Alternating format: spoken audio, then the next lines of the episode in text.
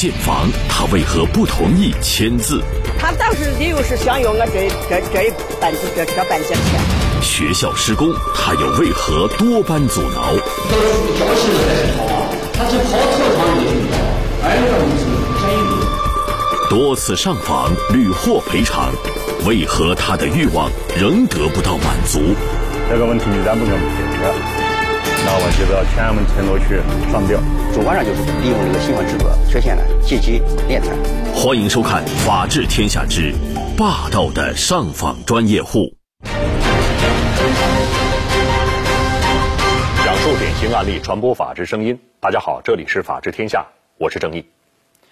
前不久，陕西省南郑县的一位六十多岁的农民，认为当地的行政机关没能很好处理他的情况，他认为他自己吃了亏。那么他先后多次到县里、市里以及北京市去上访，没想到他的这些上访让他摊上了官司，他因此被追究了刑事责任。这到底是怎么回事呢？好，那么今天我们请到了本案的主审法官张超来到了演播室，有请。张超，陕西省南郑县人民法院刑事审判庭副庭长，二零一二年被评为陕西省汉中市优秀法官，二零一四年被评为陕西省办案标兵。那么，这个六十多岁的老汉老陈，他为什么会多次的到县里、市里以及北京去上访？他为了什么呢？二零零八年就是五幺二地震，呃，就是我们汉中南镇啊，也是属于那个地震受灾区。呃，廖秀明当时的房子呢，由于地震呢受损，呃，没办法居住了。嗯。呃，廖秀明需要建房，但是呢，他的那个建房手续呢，跑了两年多时间，始终没有批下来。跑村上、跑镇上，人家都发誓，他给发了的。没得他的长子，他不给签字，谁都不能给批。廖秀明所说的他，就是本案的被告人陈汉国，他与廖秀明是邻居。廖秀明建房，为什么要邻居陈汉国签字同意呢？因为按照那个土管部门的规定啊，就是农村建房，应当有百分之八十五的村民同意，同时呢，就是说要处理好四邻关系，然后土管部门才能够批给批那个建房手续。那么，廖秀明的邻居陈汉国为什么不给廖秀明签字呢？给我们填个他的前头，俺的后头嘛，他把我填的写完了。实际上，廖秀明建房地点离陈汉国责任田最近地方都有十多米远，从距离上看，并不会对陈汉国家的责任田遮阴的。都是嘛，我反正你这个人家楼房压到后面，你到前面这个走向，这个太阳光照走向是有限。遇到。有的，他是没道理的事。谁也帮人麻烦，他他是觉得太霸道的很，他想占人家的地，还叫人家给他拿几万块钱，这个法这个办不到。那么也是有点影响嘛，这么你这些栽到的没影响，以后你不栽了，这么送娃子了、儿了、切了又修又咋个样？这是防止后一代。但是由于缺少陈汉国的签字，村委会就一直不能给廖秀明申请建房的文件上签字。都有这事。这么着麻烦事，你一批上去，这都是麻烦的撂到谁上？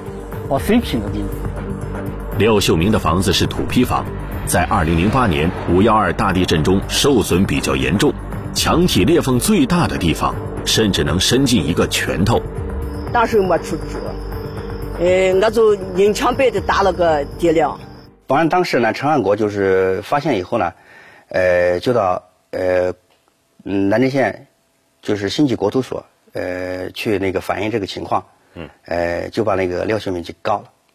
南郑县新集镇土管所接到举报后，立即给廖秀明下发了停工通知书，并组织镇干部、村干部一起对陈汉国和廖秀明的矛盾进行了调解。当时，廖秀明同意修房后不养鸡、不养鸭、也不种树，本以为这样就可以打消陈汉国的顾虑，顺利修建房屋，但没想到。陈汉国却提出了另一个要求，要求廖秀明给他调换靠路边的土地，或者是给他出一定的赔偿金。我说同意，呃，只要把我老婆婆一个人养好了就对了。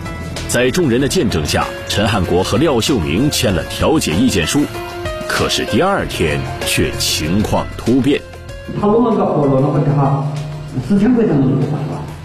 他反悔了，要我十分地方，要我叫我给他出八千块钱，又又增加了四千四千块钱，嗯，又翻倍了，哎，又翻倍了，因为四千块钱对农村的一个就是说一个靠了一个低保收入的，就是说老妇女来说，嗯，那是相当大的一笔钱，所以廖秀明又不同意。廖秀明觉得是陈汉国在故意刁难自己，找到正在做生意的陈汉国，大闹了一场。他口大了，他说买的是假货啊，你们都过来买。经过廖秀明这一闹，陈汉国又会做出怎样的举动呢？然后转过来以后，陈汉国又又跑到那个国土局和新级图管所，去闹闹这些找干部，这些呃找干部反映情况。我们到上头反映，开了个三轮车，这是个农村的老一套。俺是哦老主管府啊，俺坚决这个他如果这个修房，然后坚决还吵，他把俺绑在你们不管线。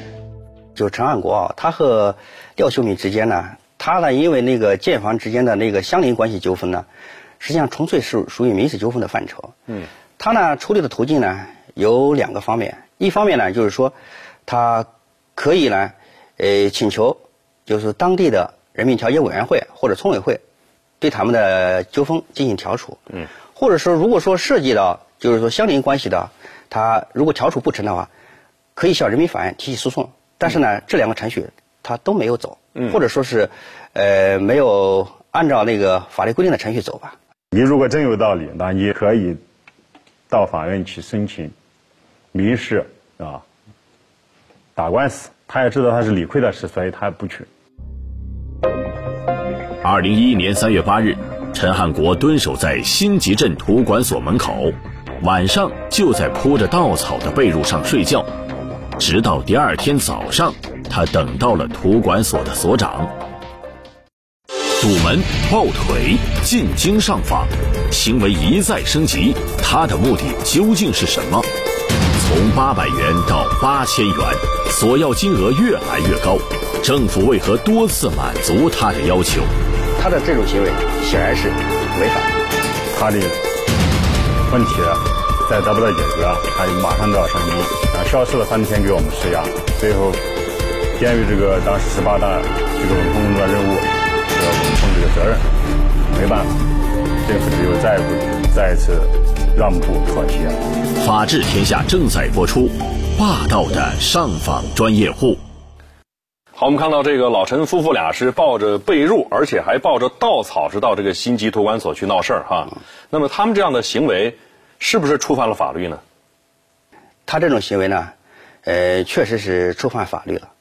那么，按照我国的信访条例的规定呢，当然呢，作为一个一个公民呢，呃，他有权向那个国家的有关机关呃表达诉求、反映问题。嗯。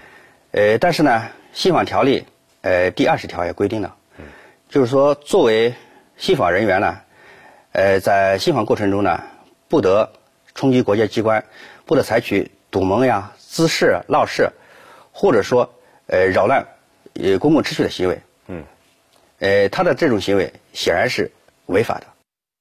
就在新集镇土管所进一步协调处理此事期间，陈汉国又在二零一一年四月先后五次到南郑县国土局要求解决问题，甚至多次留宿副局长的办公室。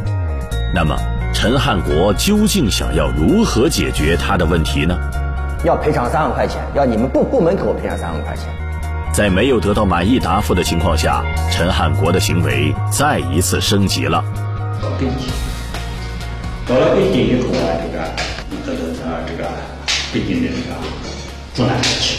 按照当时的党委政府安排，人水党委政府安排六月二十三日我到到北京跟他接触啊，劝他回来。他说是一让我回可以，就给钱。给钱就行。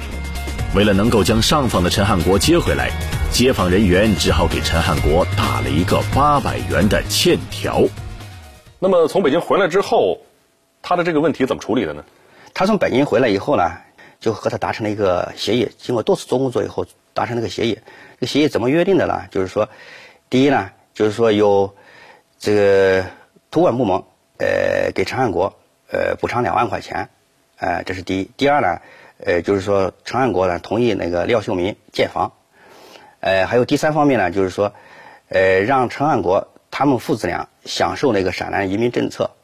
陕南地区移民搬迁政策的目的是要通过移民搬迁，把居住在易受灾害威胁的地区的农村人口搬出来，实现避灾避险、脱贫致富。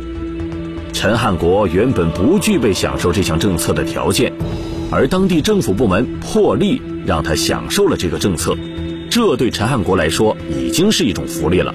但是陈汉国却还不满足，给他就说一梯，呃，上下一体，就是一梯两户，就是上下就各六十平米，呃，两套房子，嗯两套房子呢，就是说，呃，按照规定呢，两套房子自己应该出，呃，六十，呃，各六十平米的话，应该出嗯八万多块钱，嗯但是呢，陈汉国提出自己只出六万块钱，如果呃再多出的话，还要上访，那就是说最后呢，没办法。就是那这样吧，就是镇政府说这样吧，那两万块钱就不用出了，呃，就让他呃出六万六万块钱，嗯，哎，就这样，就是这个事情按理说呃就这样结束了，呃，陈汉国呢自己也书写了那个习俗办法书，嗯，但是呢后来呢他又找到了新的上访理由，因为这个是交钱没安排了八十啊，这九钱是七零年零三，也是他提出国土局。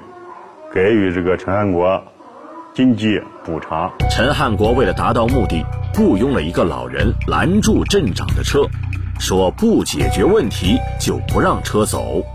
这是你确认啊？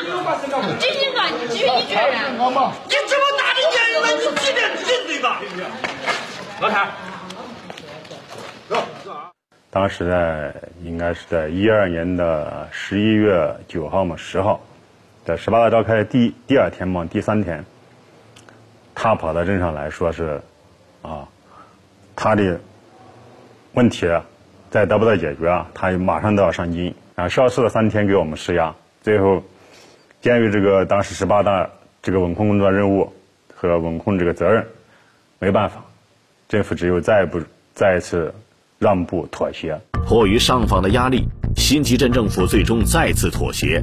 同意将陈汉国六十平米的房子换成八十平米的，但是在换房时，按政策规定，陈汉国还应补缴七万多元钱。这时，陈汉国又提出只补交六点三万元，否则还要进京上访。镇政府再次同意了陈汉国的要求。二零一二年七月，南郑县仁水乡中心小学修建幼儿园综合楼。按照规划征用了陈汉国家旁边的地，并给被征地的村民做出相应的补偿。就在学校开始动工修建综合楼的时候，陈汉国向学校提出了赔偿要求。都是教室还是套房，他是套套房就行了，二个屋子占用。那么学校综合楼的建设，是否对陈汉国家的果园构成了影响了呢？他的房子呢，是在原来学校建了以后。呃，才修建的。嗯。呃，那个学校的那个那个主教学楼，嗯，它是坐西朝东。呃，陈安国家的房子呢是呃坐东朝西的。嗯。是，就是两家呢实际上是，呃，呃背靠背的。呃，相互之间实际上是不存不不存在那个所谓的遮阴的。嗯。呃，还有的那个噪音，实际上学校呢就是说那个那个学生呢，也就是每天早上八点钟在呃小学嘛八点钟才。才才开始上课嘛，嗯，上课以后下午四点钟都结束了，嗯，呃晚上呢根本都呃也没有学也没有学学生在那那那生活，所以也不存在那个那个噪音的问题。既然没有影响，那么陈汉国为什么要提出这样的要求呢？他的目的呢就是说把这个房子要卖出去，变钱。第二一个呢，他的兴趣做生意，他这一块果园呢果树已经老化了，他想把这个。处理成变成现钱，就是这个事。由于学校不能满足陈汉国的无理要求，他便在自家房顶放置音箱喇叭，高音播放秦腔，故意干扰学校师生的学习。不叫他们施工，你们来把我们咋个？他们娃去当老给他，他们都把我们呃自个家屋干家掘捞。我们施工的时候，他跑到工地上去主工，啊，他。找了社会上的一些那些老汉啊，还有一些上了年纪的那种人，跑到工地上去，你打呃拉也没法拉，劝也没法劝，他就进行主攻。得寸进尺，索要巨额赔偿。啊，这个问题你再不给我们解决，那我就到天安门城楼去上吊。信法不信法，他最终如何收场？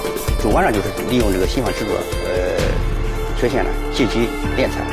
那么客观上呢，就是他实施了呃妨害呃社会管理的行为。法治天下正在播出，霸道的上访专业户。陈汉国虽然迫使学校停工了，但是他还没有达到自己的目的，于是他继续使用他的老一套做法：上访，找学校校长和县教体局的领导反映情况。这一次，他能如愿以偿吗？这些行为呢，都是严重违反相关规定。他就是通过这些办法来哄闹，对吧？以产生这个社会影响。无奈之下，学校报警，警察将陈汉国行政拘留七天，予以惩戒。但是拘留并没能改变陈汉国的行为。在之后长达半年的时间里，陈汉国多次到各级部门上访，给当地政府和学校造成了极大的工作压力。仁水镇中心小学迫于无奈，与陈汉国签订了征房征地协议，并向陈汉国支付了二十九万多元补偿款。令人意想不到的是，这些仍不能让陈汉国满足。到了二零一三年的年底的时候呢，他就是说，呃，又发现了，就是呃，征地协议里面有部分漏洞吧，或者是空子，嗯，呃，然后又提出了新的诉求，就说你那个征地协议里面，你没有把我的水泥，呃，我的院子是水泥的，然后呢，我还有二十四棵树，你没有写进去，呃。呃，这个征地的呃价格呢，呃，国家高铁的价格是是什么价？你这个是什么价？就是说没呃，就是他他比照那个那个那个城市那个就是土地那个那个征用的价格，嗯，去再去计算，所以呢又提出了新的诉求，然后呃又去北京上访了。对我们基层政府来说，最根本的杀手锏那就是定金上访。在这个二零一四年的正月初八一上班嘛。啊，然后他又来找到这个我们当时的党委副书记岳军啊，啊，又旧事论题。陈汉国再一次到北京上访，而这次仁水镇政府又无奈的同意给他八千元，他才同意回来。二零一四年六月，陈汉国又向仁水镇政府书面提出了新要求，其中以学校建造围墙导致他家的水沟不通为由。要求赔偿他的果园减产损失费，共计五千三百元。因为在学校哄闹，被南郑县公安局行政拘留七天，要求赔偿五千六百元，甚至还要求政府支付他为了阻止学校施工雇佣八个人的费用三千六百元。陈汉国一共提出了十项诉求，索要十七万余元。啊，这个问题你再不给我们解决，那我就到天安门城楼去上吊。这是他威胁的第一个，第二个呢，他又威胁说是再不解决的话，他就要到东交民巷啊，要到美国大使馆去，啊，要制造这个外交使馆。村上我们支书也好，村主任也好，俺们也也就是跑他屋里去家访过，也找的亲戚朋友也去这个劝阻过，知道吧？可是还是达不到效果。主要的目的就是想想借用这个产房新房。来做一个，做他一个经济收入，是吧？当成一个产业链。二零一四年七月，陕西省南郑县公安局决定对陈汉国进行立案侦查。侦查终结后，以涉嫌寻衅滋事罪，将其移交检察机关审查起诉。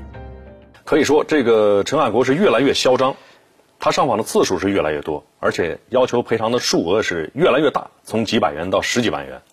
那么如此这样的膨胀的欲望，那么法院对他的这种行为，到底会怎么处理呢？他的行呃行为呢，呃，已构成了我国刑法第二百九十三条规定的寻衅滋事罪。在本案的审理过程中，呃，被告人陈汉国呢，呃，他充分的行使了自己的自行辩护权。在法庭上，陈汉国的辩护律师称，陈汉国是因为事情没有得到解决才去上访。因此不构成寻衅滋事罪，这种辩护意见能得到法院认可吗？经过法庭审理审理后认为，呃，陈安国他几乎所有的诉求啊，甚至是一些不合理的诉求，嗯，也得到了满足，嗯，呃，那么他他在主观上就是利用这个新法制度的呃缺陷呢，借机敛财，那么客观上呢，就是说他实施了呃妨害呃社会管理的行为，就是说寻衅滋事的行为。二零一四年十二月八日，陕西省南郑县人民法院对此案作出一审判决，被告人陈汉国犯寻衅滋事罪，判处有期徒刑三年，对其非法所得二点一六万元依法予以追缴。一审宣判后，陈汉国不服，提出上诉。二零一五年七月十一日，陕西省中级人民法院二审裁定驳回上诉，维持原判。俺也不知道俺自己在做错了哪个，就是说现在人家不信这个就是你们法，不信人家蒙上去捞哈，可以这个法律程序慢慢的从阎王上诉。但是俺们也不懂这些道理，反正俺们这个农村的人们知道，哎，俺姐去找他去。那么可不可以说，如果第一次的话，这个镇政府就没有说对这个陈汉国一味的退让哈？如果第一次采取法律的手段的话，是不是就不会说啊造成这样的后果，造成这样的结果？其实呢，呃，可以这样说吧。因为那个信访条例的规定很清楚，对信访人就是违反那个信访条例规定的，第一次的话，呃，一般采取的就是说，有相关的国家机关或者人民政府或者公安机关予以劝阻、批评、警告、训诫。但是呢，就是说本案的被告人，呃，陈安国呢，他就是借信访制度中存在的一些或者说不完善的地方啊，就是说借信访手段进行敛财。好，那么关于这样一个案子，我们来听听相关的法律专家他是怎么点评的。第一个要区别正常的上访和闹访这两个，它俩的本质区别。实际上，正常的上访，我们叫信访这条路子，呃，国家呢有一些非常好的政策在陆续的出台，怎么更好的便民？怎么能够发现这些群众之间的冤情？最后给群众一个合理的解决。现在各级的部门呢，都在积极的努力的探索新的啊解决问题的路径。但是呢，在这个上访的群众中呢，也分为很多种情况，有的确有冤屈，确的是需要解决；也有的极个别的人呢，他可能就是无理取闹的多。第二个要做的事情呢，就是你上访也好，诉求也好，都要依法。依规来办理。那么还有一个问题，就本来你是有理的，但是呢，你不按照有理的路径去走，你去无理取闹、寻衅滋事，最后你又从有理变成了无理，那么最后你再受到法律的约束和惩罚，那你自己也不划算了，是吧？所以我们说，依照法律，依照现行的制度，认真的去解决问题，但不要胡搅蛮缠，不要寻衅滋事，这个呢也是。我们给大家的忠告。